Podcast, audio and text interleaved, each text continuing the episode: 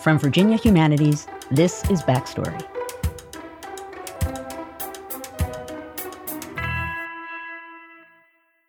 Welcome to Backstory, the show that explains the history behind today's headlines. I'm Ed Ayers. I'm Brian Balogh. I'm Joanne Freeman. And I'm Nathan Connolly. If you're new to the podcast, we're all historians, and each week we explore the history of a topic that's been in the news.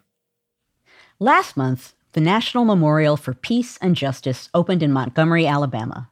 The memorial is dedicated to the thousands of African Americans who were lynched between 1877 and 1950. At the center of the museum is a walkway with 800 steel columns, each inscribed with the name of an American county and who was lynched there. The columns hang from the ceiling, reminding visitors of bodies strung up in trees.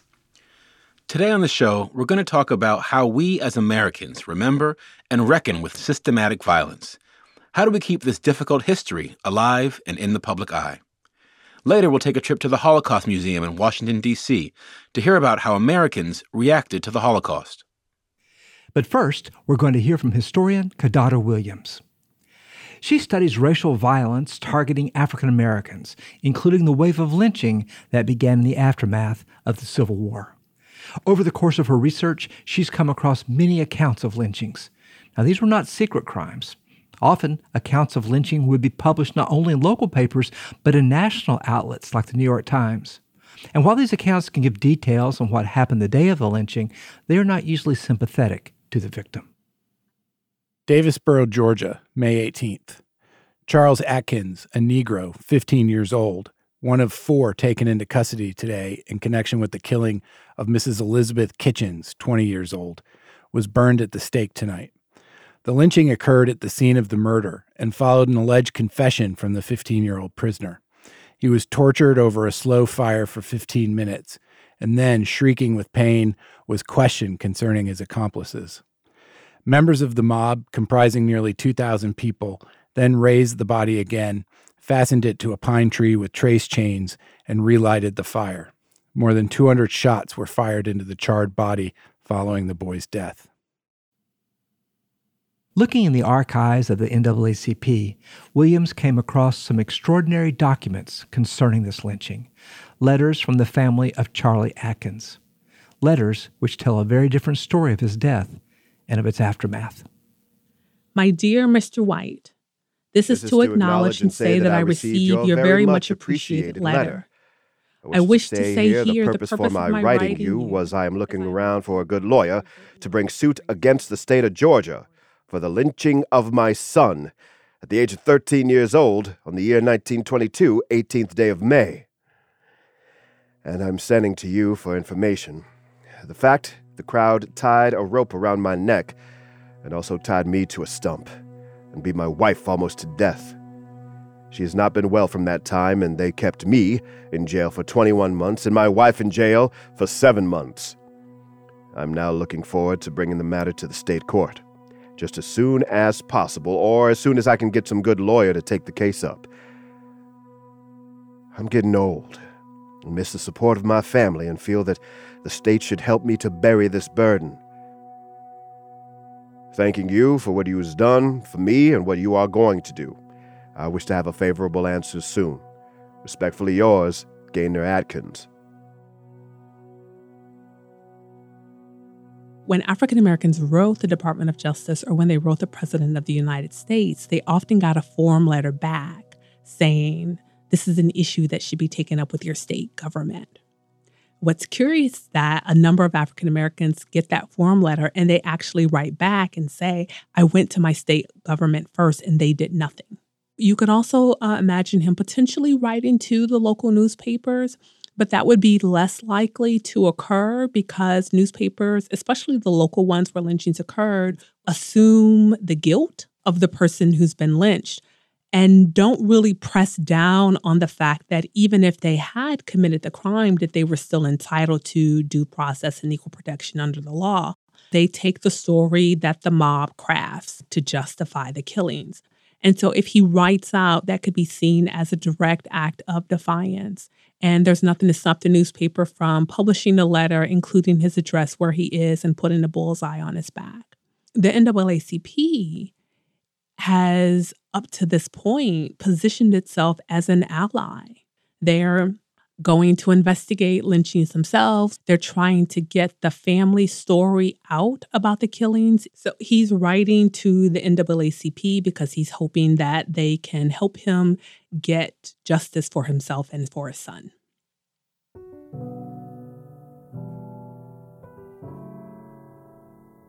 July 16th, 1926, 209 Taylor Street, Camden, New Jersey.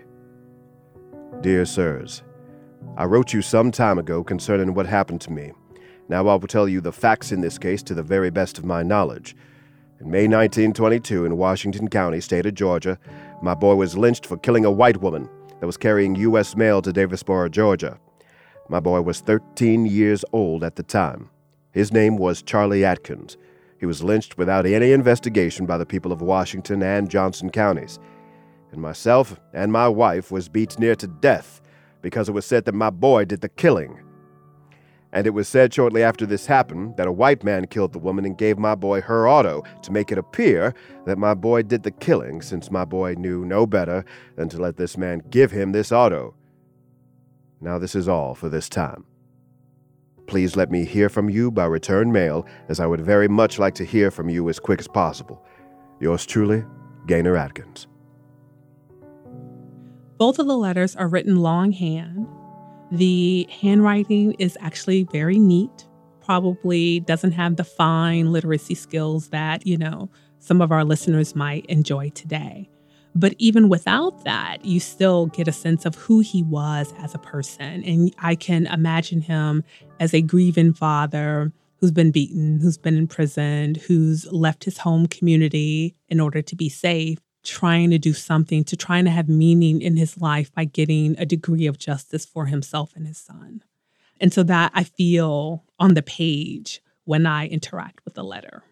On July 26th, 1926, Walter White, Assistant Secretary from the NAACP, wrote Gainer Atkins back. My dear Mr. Atkins, I have your letter of the 16th relative to the lynching of your son. I am taking the matter up with well informed people in Georgia. I will keep you advised of all developments. Yours very truly, Walter White. I don't believe I have his initial response. Gainer's letters refer to earlier correspondence with Walter White and receiving information from him. For the letter that I shared with you all, there's only the little bit that I just read.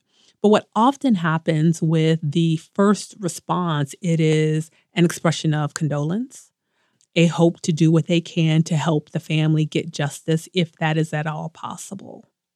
Now, the challenge is that in the 1920s, the NAACP, you know, they're running out of fuel. They haven't been able to get federal anti lynching legislation passed. And they're also beginning the slow process of trying to branch out beyond lynching and take up segregation in education and other places of public accommodations.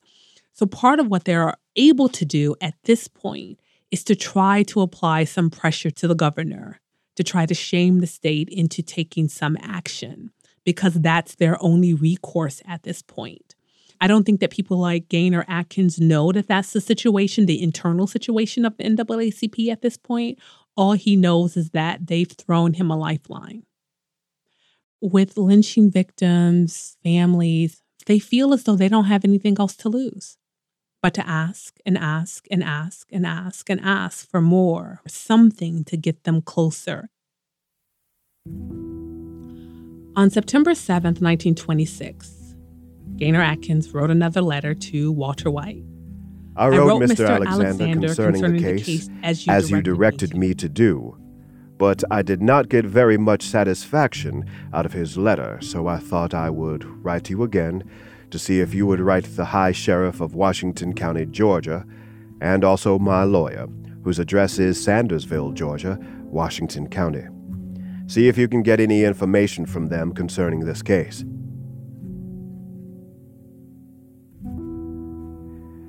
I'm getting older now and feels the need of my child, and also the time that these people cause me to lose and suffer. So I want to ask you to do all that you can for me. In good many ways, this burdens my heart, so do all you can for me.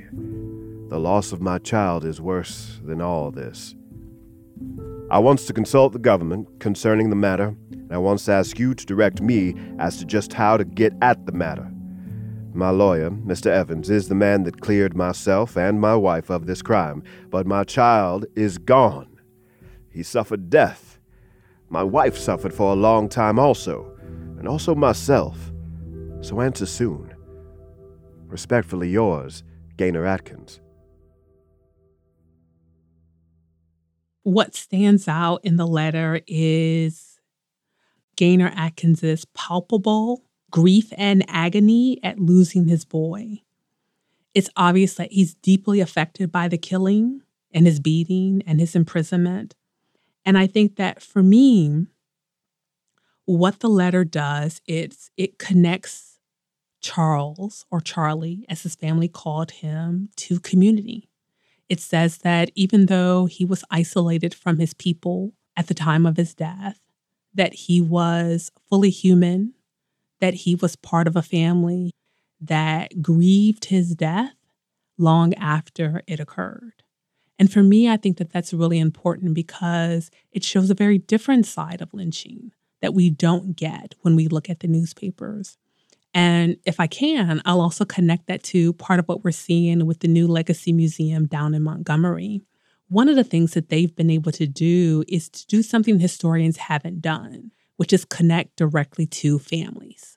And there are publications and the documentaries that they're working on, and even in the museum itself, they are bringing the story of lynching victims' families, lynching victims' connectedness to communities to light.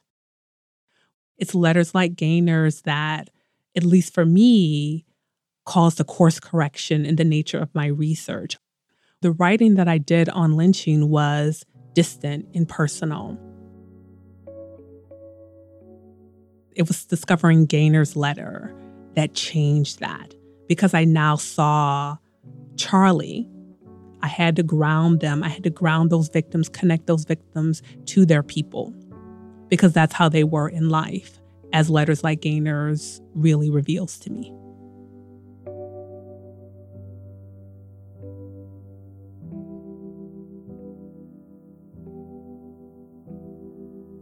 Kidada Williams is a historian at Wayne State University and author of They Left Great Marks on Me African American Testimonies of Racial Violence from Emancipation to World War I.